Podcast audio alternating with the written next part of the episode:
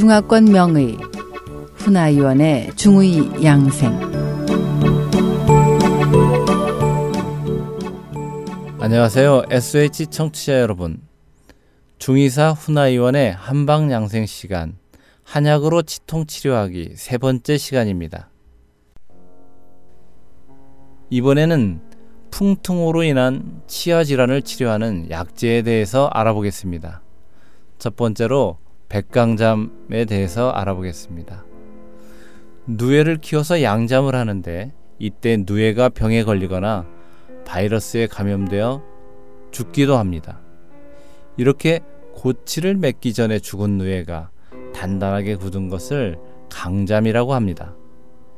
마감이라는 질환은 잇몸이 바이러스에 감염되어 아구창이 생기거나 입이 허는 것을 말하는데요. 이런 질환도 강잠으로 치료할 수 있습니다. 강잠을 태워 재로 만든 후에 약간의 사양과 꿀을 섞어서 이에 바릅니다. 이때 백반을 같이 쓰면 효과가 더욱 좋다고 합니다. 옛날 사람들은 풍을 크게 풍과 담으로 나누었는데 담화로 중풍이 걸려 목소리가 나오지 않고 말을 할 수 없을 때는 강잠을 사용해 치료하기도 합니다. 두 번째는 독활입니다. 독활은 본래 풍병을 치료하는 약입니다. 강활과 비교하면 강활은 위쪽으로 오는 태양의 풍을 치료하고 독활은 아래쪽으로 오는 소음의 풍을 치료합니다.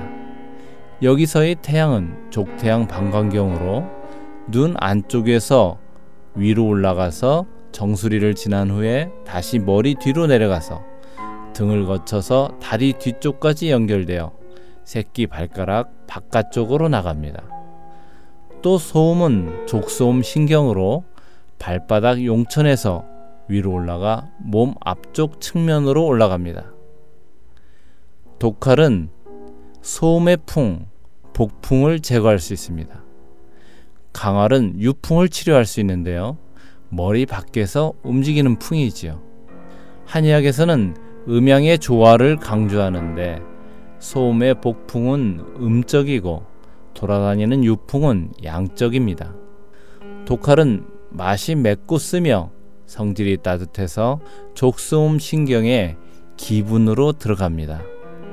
이 경락은 신장과 부신 및 복광과 골방광 안에 있는 방광과 난소, 자궁 등을 관장합니다. 독칼은 족소음 강경의 복풍을 흩어버릴 뿐만 아니라 풍을 수색할 수 있어 족소음 신경에 상풍으로 생긴 두통이나 어지러움증 등을 치료할 수 있습니다.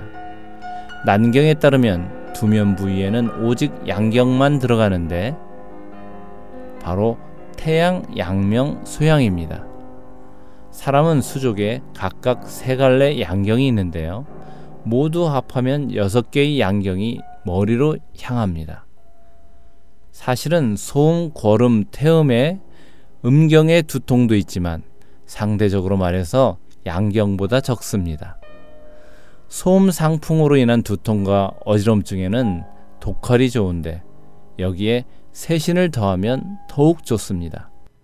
이 두 가지 약재는 모두 소음 두통에 쓰는 것으로 풍혈치통을 치료하기도 합니다.